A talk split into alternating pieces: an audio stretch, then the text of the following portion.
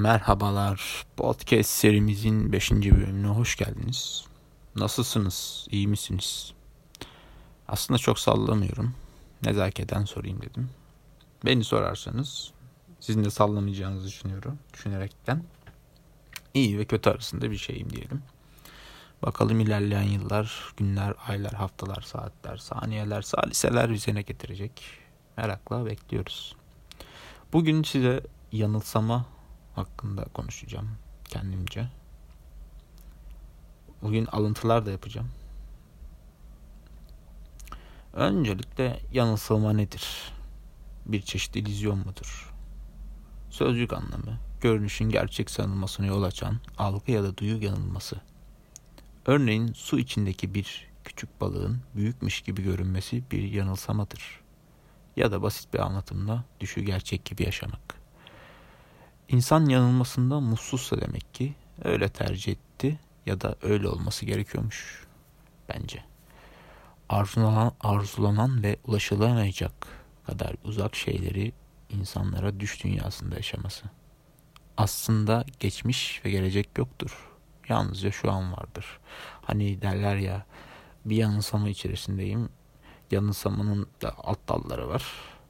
Tabii benim okuduğum bildiğim kadarıyla. İnsan der ki zaman içinde şu yanılsamadayım ya da şuradayım şu falan filan. Aslında yani yanılsama bizi oraya getiriyor.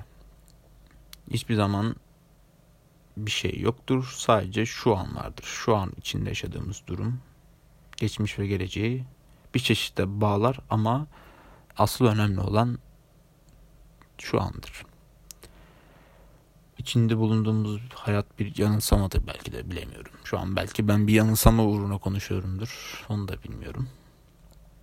Oscar Wilde'ın e, Dorian Gray'in Portresi adlı kitabında şöyle der. Bir çeşit. Peki ya sanat bir hastalıktır, aşk bir yanılsama, din inancın yerini alan bir moda, sen tam bir kuşkucusun asla. Ee, Oscar Wilde'in tek roman olma özelliğini taşıyan bir kitap. Yani kısaca şunu anlatır. Kendisini yerine tuvaldeki potresini yaşlanmasını dileyen ve bu dileği gerçekleşince yoldan çıkıp yozlaşan haz ve güzellik tutkusunu yakışıklı bir adamı konu alır. E diyeceksiniz ne anlatıyor yani bu kitapta? Hani yanılsama ne alaka? Yani özetinde de şu yani, yani diyor zaten hani bir yanılsama içerisinde bulunduğu durumu anlatıyor aslında birden fazla karakter var. Tabi okursanız anlarsınız. Çünkü anlatmayacağım size burada kitabı. Neyse özetlersek her insan içinde bir yanılsama vardır. Biz istemesek de var olur, bizimle yaşar, bizimle yaşlanır ve ölür. Hayat zaten bir illüzyondan ibarettir. Biz seçmesek de olan budur. Hepimiz yanlış algıların sonucu değil miyiz zaten? Evet, Bugün yine boş kelimelerle, devrik cümlelerle dolu anlatımda sizlere merhaba dedim.